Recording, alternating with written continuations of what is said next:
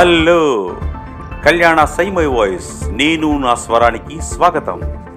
నేను మీ కళ్యాణ శ్రీనివాసిని. Episode number thirty సెవెన్కి స్వాగతం.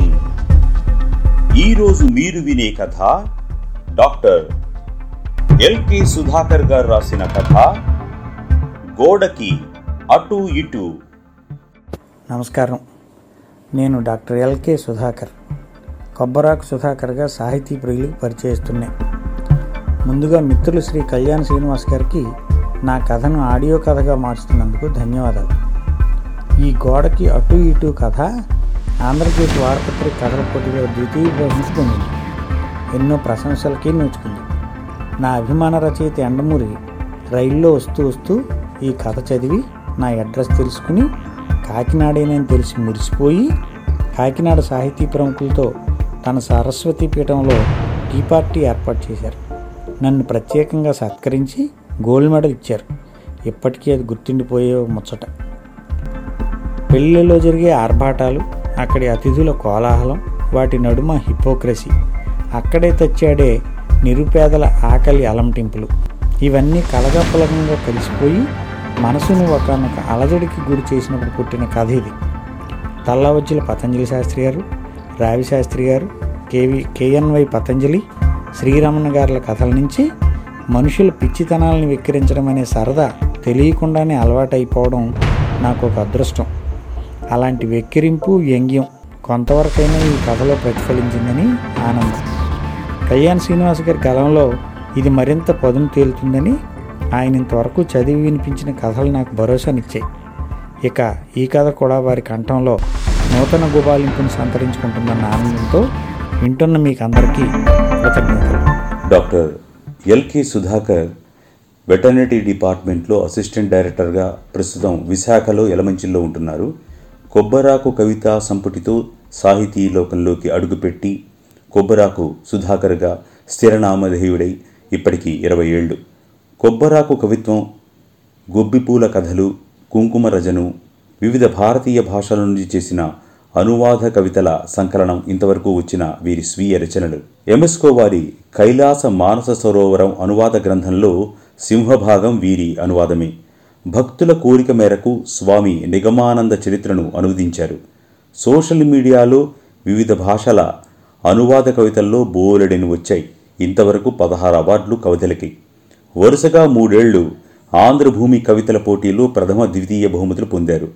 గొబ్బిపూల కథా సంకలనానికి కాకినాడలో వీరికి పురస్కారం అందజేయడం జరిగింది. జాషువా సాంస్కృతిక సమాఖ్య వినుకొండవారి గోల్డ్ మెడల్ ఎండమూరి సరస్వతీపీఠం నుండి గోల్డ్ మెడల్.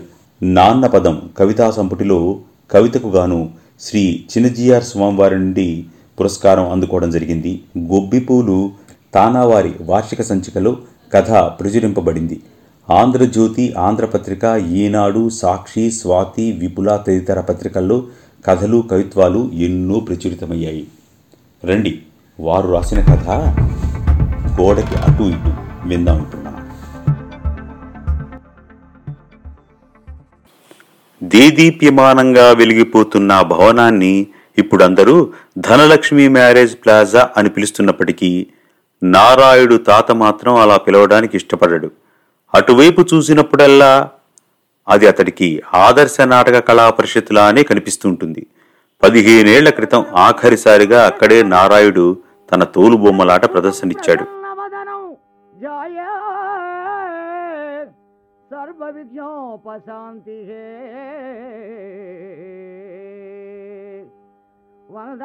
అప్పటికే తోలుబొమ్మలాట ఒక మాయమైపోతున్న కళ. సినిమా వచ్చి పూర్తిగా గ్రామీణ కళల్ని మింగేసి వ్యాపారం వచ్చి పూర్తిగా మానవ సంబంధాల్ని కరిగించేస్తోందన్న సంధికాలం అది. ఎవరు ప్రముఖులు వచ్చిన సందర్భంగా ఏర్పాటు చేశారు తోలుబొమ్మలాట. ప్రదర్శనలో కేతిగాడు బంగారక్కల హాస్యకంతో సహా అన్నీ అందర్నీ ఎంతో ఆకట్టుకున్నాయి. బొమ్మల్ని అంతా మెచ్చుకున్నారు. ఆ కళా నైపుణ్యం అద్భుతం అన్నారు. ఒకటే పొగడ్తలు. ఆ బొమ్మల్ని చూస్తూ. ఇంగ్లీష్లో సాగిన సంభాషణ నారాయుడికి అర్థం కాలేదు. మొత్తానికి ఆఖరి వాక్యం తాలూకు తెలుగు తర్జుమా మాత్రం నారాయుడికి చెవిలో వేశారు. ఆ బొమ్మల్ని ఇరవై వేల రూపాయలిచ్చి ఎక్కడో మ్యూజియంకి తీసుకువెళ్ళిపోతున్నట్టు. తన తోలు బొమ్మలకి ఇరవై వేల రూపాయల ధర పలకటం అతడినేం ఆశ్చర్యానికి గురి చేయలేదు.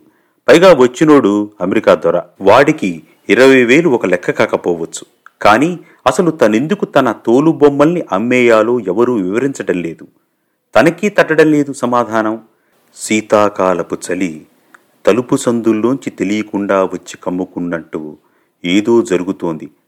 తన కళలకి తన నైపుణ్యానికి తమ సంప్రదాయాలకి తమ సంతోషాలకేను అన్నిటికంటే ముఖ్యంగా అతి సున్నితంగా నారాయుడిని బాధపెట్టిన మరో విషయం ఆ వచ్చిన వాళ్ళంతా తన తోలుబొమ్మల్ని పొగిడినంతగా వాటిని ఆడించిన చేతి వేళ్ళని గుర్తించలేదు. కనీసం పట్టించుకోలేదు. తన తోలుబొమ్మల బేరం పూర్తయింది. డబ్బు చేతిలో పెట్టారు. తన బొమ్మలు మ్యూజియంకు వెళ్ళిపోయాయి. రెండు తోలుబొమ్మలు మాత్రం సదరు మధ్యవర్తిత్వం ధాతృత్వం చేత ఆదర్శ నాటక కళా పరిషత్ గోడలకి వేలాడదీయబట్టాయి. వాటి కింద దాత పేరు నారాయుడికి తెలియదు పొగిడి పొగిడి తన బొమ్మల్ని కొనేసినంత లౌక్యంగాను ఆ తరువాత ఆ థియేటర్ని కూడా వ్యాపార సంస్కృతి మింగేసింది. తాటాకు పందిళ్ళేమిటి రెడిక్యులస్. Country habits. తాజు పాములు చేవు తాటాకుల్లోకి. చక్కగా అన్ని హంగులతో మ్యారేజ్ హాల్స్ రెడీగా ఉంటుంటే ఈ పాత చింతకాయ ఆలోచనలు అలవాట్లు ఏంటండి బాబు? డబ్బు పారేస్తే పందిరి గుంజ పాతడం నుంచి శోభనంగది ఏర్పాట్ల దాకా అన్నీ అమర్చి పారేస్తారు.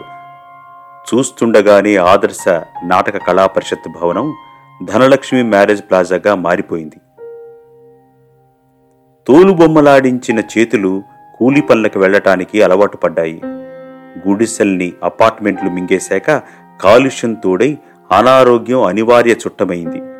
నెమ్మది నెమ్మదిగా ఆ పల్లె సంప్రదాయాల్ని కాపాడినట్లు కాపాడిన ఆ గుడిసెవాసుల ఆరోగ్యం క్షీణించి క్షీణించి అది లెప్రసీ కాలనీగా స్థిరపడిపోయింది. నారాయుడు వంకర పోబోతోన్న తన చేతి కీళ్ళ వంక చూసుకున్నాడు. తూలుబొమ్మలాడించి వినోదం పంచి ఒకానొక సాంప్రదాయాన్ని మురిపంగా మోసిన చేతులు ఇవాళ కుష్ఠురోగంతో వంకర తిరగబోయి నిశ్చలమై తనని తన వారిని అడుక్కు తినేవాళ్ళుగా ముద్ర ఇంకా ఎంతసేపురా? అయిపోద్ది అయిపోద్ది. భోజనాలు మొదలై పావు గంట తర్వాత మొదటి బ్యాచ్ అయిపోతే మనకింకి పూటకి రేపటికి కూడా బొవ్వ దొరికినట్టే. ఇంకెంత? ఇంకో అరగంట అంతే. అతడికి కొంచెం దూరంలో మరో ఇద్దరి సంభాషణ. తాము కూర్చున్న చోట నుండి తలెత్తి చూస్తే మ్యారేజ్ హాల్ ఆవరణ. ఈ మధ్యకాలంలో అంత ఆర్భాటంగా జరిగిన కార్యక్రమం లేదంట. కోటి రూపాయలు పైన ఖర్చు పెట్టారని చెప్పుకుంటున్నారు.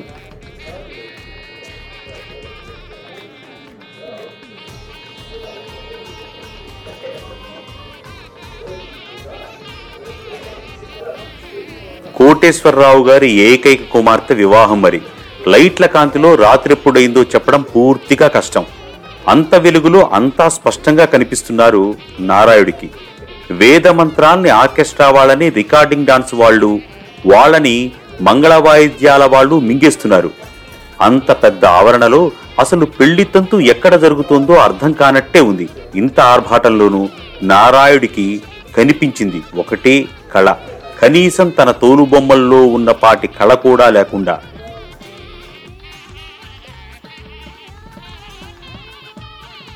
ఆవరణ ద్వారంలో రెండు పెద్ద మిక్కీ మౌసులు తిరుగుతున్నాయి. పిల్లలకి షేక్ హ్యాండ్ ఇస్తూ.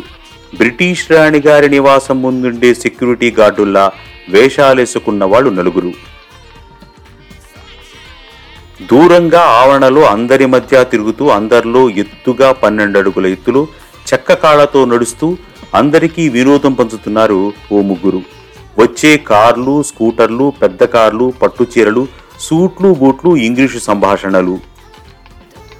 దూరం నుంచి ఆ బొమ్మని చూస్తూ చంద్రిగాడు అడుగో అడుగో ఆ చుంచు బొమ్మల్లో ఉంది మన సూరిగాడేరా నారిమామ అన్నాడు నారాయణుడితో తన్మయంగా. తోలు బొమ్మలాటకి ప్రసిద్ధి చెందిన తన వంశం తాలూకు నాలుగో తరం వాళ్ళు ఇచ్చట మిక్కీ మౌస్ వేషగాళ్ళు కర్రకాళ్ళ వేషగాళ్ళు మీ వివాహాది శుభకార్యాలకు సరసమైన ధరలకు దొరికెదరు అన్న బోర్డు పెట్టుకుని అలా అలా జీవనోపాధికి ఈ వ్యాపార సంస్కృతిలో ఒక మార్గం వెతుక్కోవటం అతడికి ఆనందం కలిగిస్తోంది. అంతకంటే మరో విచిత్రం అడుక్కునేవాళ్ళు లేకుంటే వాళ్ళ పిల్లలు ఆ ప్లాస్టిక్ బొమ్మల్లో దూరగానే ఆ హడావిడిలో పాలు పంచుకునే అర్హత సంపాదించుకోవటం. ప్రపంచం ఇప్పుడు తొడుగులమయనరా చంద్రి. అక్కడ తొడుగుంటే చాలు అన్ని మర్యాదలును అన్నాడు చంద్రిగాడితో. మనిషికి మనిషికి మధ్య తొడుగు. మాటకి మాటకి మధ్య తొడుగు. కృత్రిమ నవ్వు ముఖాలతో తెచ్చిపెట్టుకున్న తేజస్సు. I hate beggars. కుక్కల్ని పందుల్ని కాదండి. ఈ బెగ్గర్స్ గాళ్ళని కాల్చిపారేయాలి. అప్పుడు గాని దేశం బాగుపడదు. టై సర్దుకుంటూ చెప్తున్నాడు కుబేర్ కుమార్ లంబోదర్ ప్రసాద్తో. అప్పటికి ఆ ద్వారం దగ్గరలో ఈగలు ముసిరినట్టు ముసిరారు ముష్టివాళ్ళు వాళ్ళ పిల్లలు సెక్యూరిటీ లాఠీ ఝలిపించగానే ఒక్కసారిగా ఈగలు ఎగిరినట్టు ఎగిరిపోవటం మళ్ళీ ఝూమ్ అంటూ వాలిపోవటం. బెగ్గర్స్ అంటే ఎవరు డాడీ? అడిగాడు చంటిగాడు కుబేరుడి కొడుకు. యూకేజీకి వచ్చావు. బెగ్గర్స్ని గుర్తుపట్టలేవురా? Useless fellow. నా పరువు పోతుంది. నోరు మూసుకొని నడువు నాతో. ఇంకా నయం. మీ అమ్మ దగ్గరలో లేదు. తనుగాని వింటే నాన్న తిట్లలోంచి మిక్కీ మౌస్ అందించిన షేక్ హ్యాండ్తో మళ్ళీ హ్యాపీ మూడ్లోకి వచ్చాడు చంటిగాడు. ఏం వైభవం ఏం వైభవం? కోటీశ్వరరావు గారు స్వర్గాన్ని దింపేశాడు కదండి. మరే మరే అదిగో రంభా ఊర్వశి రెండో వరుసలో నాలుగో కుర్చీలో ఒకరు మూడో వరుసలో ఐదో కుర్చీలో ఒకరును. ఇంద్రుడెవరో? భలే ఓరే! ఇంకెవరు? మన కోటీశ్వరరావే. కుబేరుడిలా మీరున్నారు. మరి నువ్వు? నేను నా బోటి వాళ్ళు కొంచెం కొంచెం పుణ్యం చేసుకున్న వాళ్ళమన్నమాట నవ్వాడు కుబేర్ కుమార్. అతడికి పొగర్త హాయిగా ఉంది. పైగా ధనలక్ష్మి మ్యారేజ్ ప్లాజా అంటే అతడికి ప్రత్యేకమైన అభిమానం. అది నిర్మించిన కాంట్రాక్టర్ తనే అవడమే కాదు దానికి కారణం. తను రియాల్టర్గా ఉంటూ మొదటిసారి ఒక అమెరికా వాడితో బేరం కుదరడంతో సఫలమైంది కూడా ఈ స్థానంలోనే. లక్షకి బేరం కుదిరిన తోలు బొమ్మలు. ఆ బొమ్మలాడించిన వాడి చేతిలో ఇరవై వేలు. మిగిలింది తనకి. పైగా అమెరికా వాడి షేక్ హ్యాండ్ చిరునవ్వు మెచ్చుకోలు. తను డొనేట్ చేసిన రెండు తోలు బొమ్మలు ఆ గోడకి వేలాడుతూ ఉంటే చూసుకోవడం. కింద తన పేరు మెరుస్తుంటే గర్వపడిపోవటం భలే తమాషాగా ఉంటుంది అప్పటికి. అలంకరణకే అరవై లక్షలైతే ఇక భోజనాలకి ఎంత అవుతుందో ప్రశ్నతో ఎవరి కోసమో వెతుకుతున్న కుబేర్ కుమార్ ఈ లోకంలోకి వచ్చాడు తినబోతూ రుచెందుకు? ఎప్పట్లానే కోటీశ్వరరావు హాయిగా ఉన్నాడు. కదులుతున్న సెంటు సీసాల అల్లుణ్ణి ఇంటికి తెచ్చుకున్న అయినింటి మామగారిలా ఉన్నాడు. భోజనాల స్టాల్స్ దగ్గరకు వచ్చాడు. అన్నీ పరిశీలించాడు. ఒకంత ఆశ్చర్యానికి కోపానికి గురయ్యాడు. ఒరేయ్ స్వీట్లేంట్రా ఒకటి తగ్గింది. అమ్మాయి వయసు ఇరవై రెండు. అందుకే విస్తట్లో ఇరవై రెండు రకాల స్వీట్లు పడాలన్నది నా అమ్మడి కోరిక. ఒకటి తగ్గిద్దేంట్రా అని అడిగాడు. మీరట్ నుంచి వచ్చిన వాళ్ళు రాజస్థాన్ వాళ్ళు ఆంధ్ర పిండి వంటల వాళ్ళు ఆశ్చర్యంగా మొహాలు చూసుకున్నారు. మెనూలో ఏదో తేడా వచ్చింది. ఒక స్వీట్ వెరైటీ తగ్గింది. కొంప మునిగింది. కోటేశ్వరరావు మాత్రం కూల్గానే ఉన్నాడు. అతడు కూల్గా ఉంటే పేలబోయే ముందు అగ్నిపర్వతంలా ఉంటాడు. సునామీ ముందర సముద్రంలా ఉంటాడు. భోజనాల కాంట్రాక్టర్కి భూకంపం తాలూకు ప్రకంపనలు అర్థమయ్యాయి. క్షణాల్లో స్వీటు రప్పిస్తానన్నాడు. కోటేశ్వరరావు ఇంకా కూలయ్యాడు. నవ్వాడు. నువ్వు జత చేసే స్వీటు ఈ సిటీలో ఎక్కడా దొరకనిదై ఉండాలి మరి. తెచ్చి పెడతావా అన్నాడు. ఒక్కసారిగా భోజనాల తయారీ స్టాల్స్లో కలకలం. అప్పటికప్పుడు కొత్త కాంబినేషన్ కొత్త రుచితో కొత్త స్వీటు ఎమ్మ అర్జెంటుగా తయారైంది. దట్ ఈజ్ కోటేశ్వరరావు అన్నట్టు నవ్వాడు కోటేశ్వరరావు. రెండు వేల మంది ఒకేసారి భోజనం చేసి హాయిగా లేచేందుకు వీలుగా టేబుల్స్ ఏర్పాటయ్యాయి. మిక్కీ మౌస్ కూడా హడావిడిగా బయట నుండి లోనుకొచ్చింది చెక్క కాళ్ళ కళాకారులు ఆవరణమంతా కలిగి తిరుగుతున్నారు. అదే పనిగా పెళ్ళి ఏర్పాట్లన్నీ పొగుడుతోన్న భర్తని మందలిస్తోంది అతని భార్య. చాలే ఊరుకోండి. మరీ అలా పొగిడిస్తుంటే వింటున్న వాళ్ళు మిమ్మల్ని మరీ చీప్గా అనుకుంటారు. ఏం అర్థం కాకపోయినా అన్నీ తెలిసినట్టే ఉండాలి డిగ్నిఫైడ్గా. కుబేర్ కుమార్ వచ్చిన దగ్గర నుంచి ఎవరికోసమో తెగ వెతుకుతున్నాడు. చంటిగాడు చెక్క కాళ్ళ వాళ్ళ వంక వింతగా ఆత్రంగా చూస్తున్నాడు. ఎంత తల పైకెత్తినా వాళ్ళ తల మాత్రం కనపడ్డం లేదు. వాడికి పొడవాటి నల్ల టోపీ తప్ప. అవును ఇంత ఖర్చు పెడుతున్నారు కదా ఇన్కమ్ ట్యాక్స్ వాళ్ళు ఏం చెయ్యరా? ఎవరో అడిగారు కుబేరుణ్ణి. కుబేర్ విశాలంగా నవ్వాడు. నవ్వుతూనే ప్రేక్షకుల మొదటి వరుసలో మూడో కుర్చీలో ఇరుగ్గా కూర్చున్నాయని చూపించి ఆయన ఇన్కమ్ ట్యాక్స్ డిపార్ట్మెంట్లో ఐదు జిల్లాలకు ఆఫీసర్. ఆ పక్కనున్న ఆయన కమర్షియల్ ట్యాక్స్. మినిస్టర్లు ఎమ్మెల్యేలు వచ్చిపోతున్న వాళ్ళు. అంటూ వివరించాడు.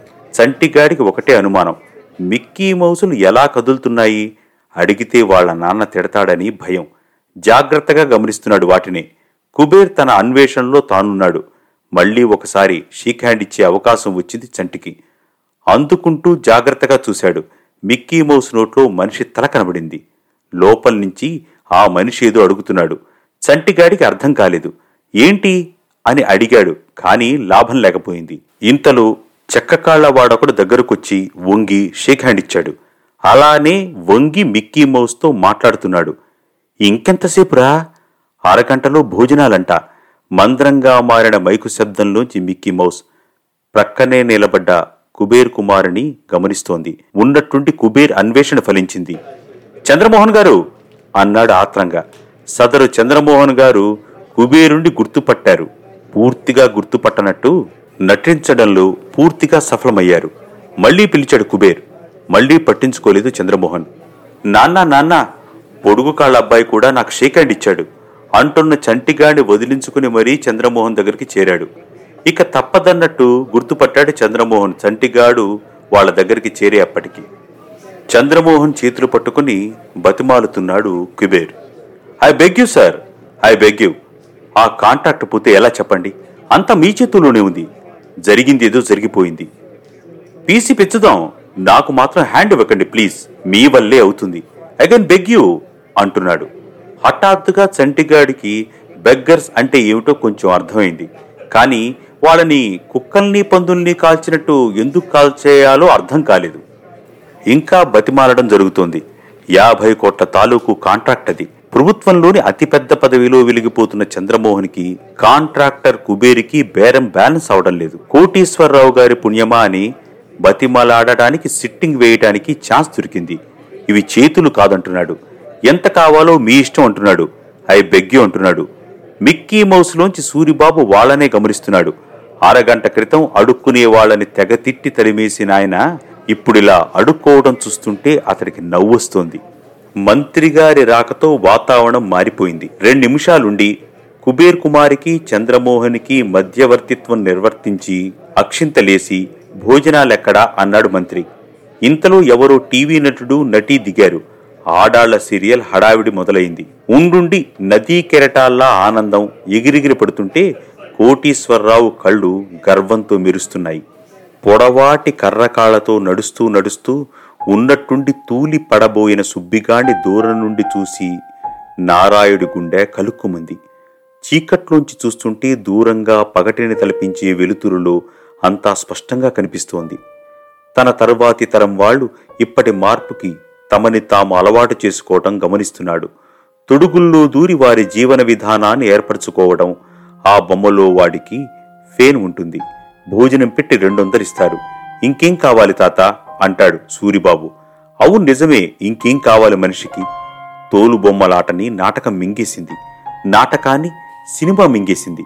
సినిమాని టీవీ మింగేసింది. ఇంకేం కావాలి? టీవీలు సినిమాలు సంప్రదాయాన్ని మింగేయటం గురించి ఎవరు మాట్లాడరేం?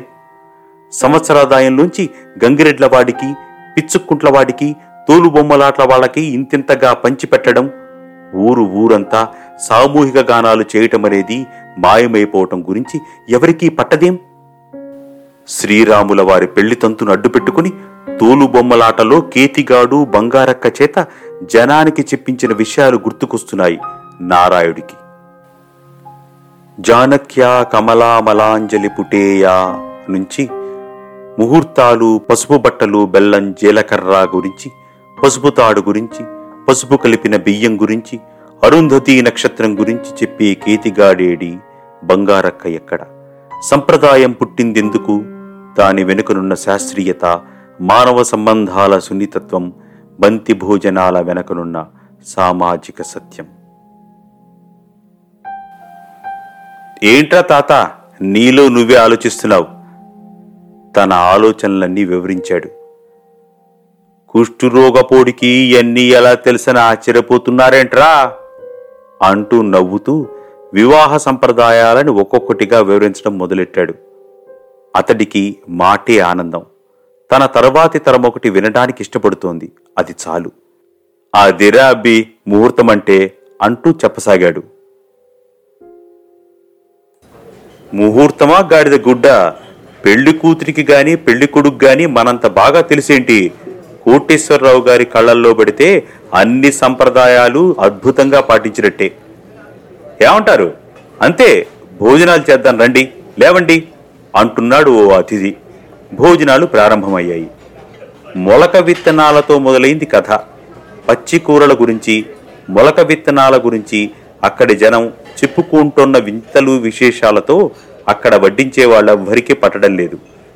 కుబేర్ కుమార్ చంటిగాడికి ముందే ఇన్స్ట్రక్షన్స్ ఇచ్చాడు ఇంగ్లీష్లో. గుడ్ మేనర్స్ అంటే ఏంటో ఎలా తినాలో ఎంత వదిలేయాలో ఇలాంటివి. చంద్రమోహన్ బలవంతంగా తనతో పాటు భోజనం చేసే ఏర్పాటు చేసుకోవడంలో సఫలీకృతుడయ్యాడు. బేరం బ్యాలెన్స్ అవడంతో చంద్రమోహన్ మొహంలో మెర్క్యూరీన ఒకటి తడుక్కుమంటోంది. భోజనాల దగ్గర మామూలుగానే షుగర్ గురించి బీపీ గురించి ప్రకృతి వైద్యం గురించి హార్ట్ అటాకుల గురించి ఎవరికి తెలిసింది వారు అదే నిజమన్నంతగా చెప్పుకుంటున్నారు. ఒక్కొక్క ప్లేట్లో ఇరవై రెండు రకాల స్వీట్లు పది రకాల అన్నాలు పన్నెండు రకాల కూరలు ఇరవై రెండు రకాల ఫలాలతో ఫ్రూట్ సలాడ్ ఇరవై రెండు రకాల ఐస్ క్రీములు. ఇవి వద్దనుకుంటే ఇరవై రెండు రకాల టిఫిన్ వెరైటీలు తిన్నారా లేదా అన్నది కాదు ముఖ్యం. ప్రతి విస్తరిలోనూ అవన్నీ వడ్డించబడాలని కోటీశ్వరరావు ఆర్డర్ కుబేరుడికి పొద్దున్నుంచి ఉన్న టెన్షన్ పోయింది. చంద్రమోహన్ ప్రసన్నుడవడంతో దాని స్థానే వెర్రాకలి మొదలైంది. కడుపులోంచి మంటని గమనించి ఎంత ఆకలి? అనుకున్నాడు. అక్కడున్న తిండి వెరైటీల మహిమ మరి అని కూడా అనుకున్నాడు. వద్దంటున్నా వడ్డిస్తున్న వారిని వారించేంత సమయం కూడా లేదు. అతడి కాగితం కంచం నిండా ఆహార పదార్థాలు నింపబడ్డాయి. మంట పెరిగింది. రెండో స్వీటు తినబోతుండగా ఆ మంట గుండెమంట తాలూకు తాలూకు మంటేమోనన్న అనుమానం మొదటిసారిగా కలిగింది.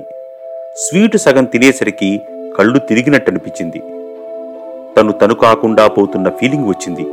ఏమైంది ఏమైందంటూ చంద్రమోహన్ కంగారుగా అడగటం ఒక్కటే గుర్తుంది. అంతే స్పృహ తప్పింది. చంటిగాడు దూరంగా ఉన్న వాళ్ళమ్మ వైపు పరిగెత్తాడు. ఎవరికో హార్ట్ అటాక్ అన్న విషయం దావానలమైంది. రెండు నిమిషాలు విందాగింది.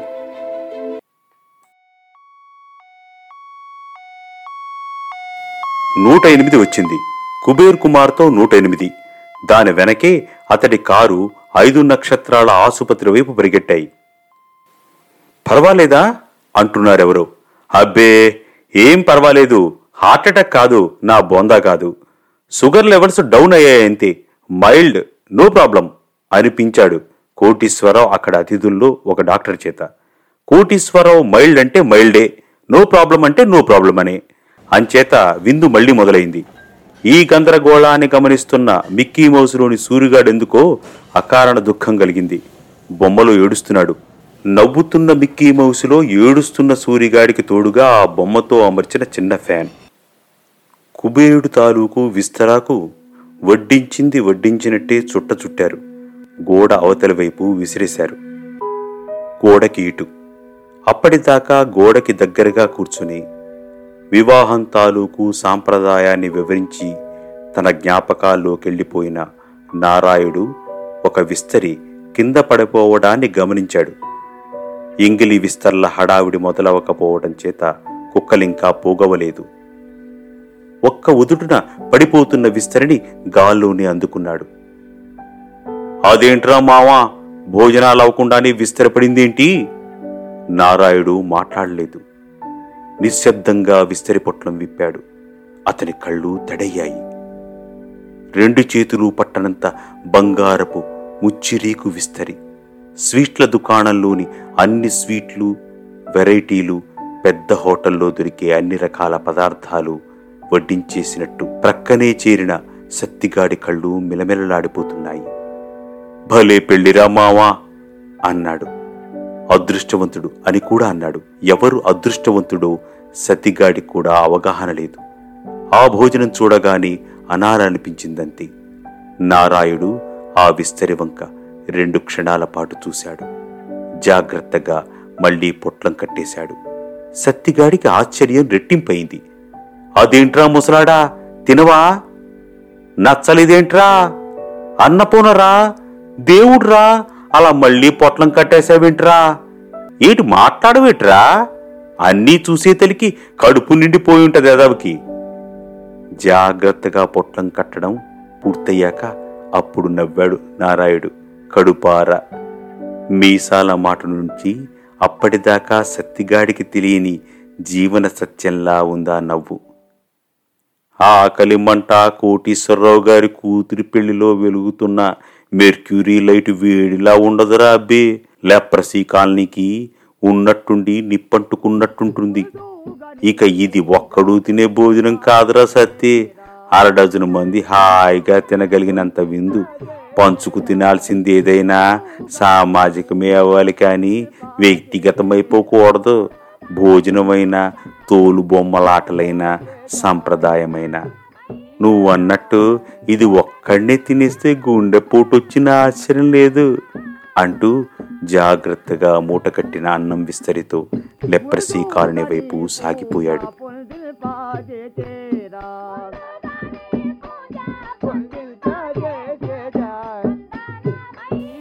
విన్నారుగా? శ్రీ డాక్టర్ ఎల్కే సుధాకర్ గారు రాసిన కథ గోడకి అటూ ఇటూ.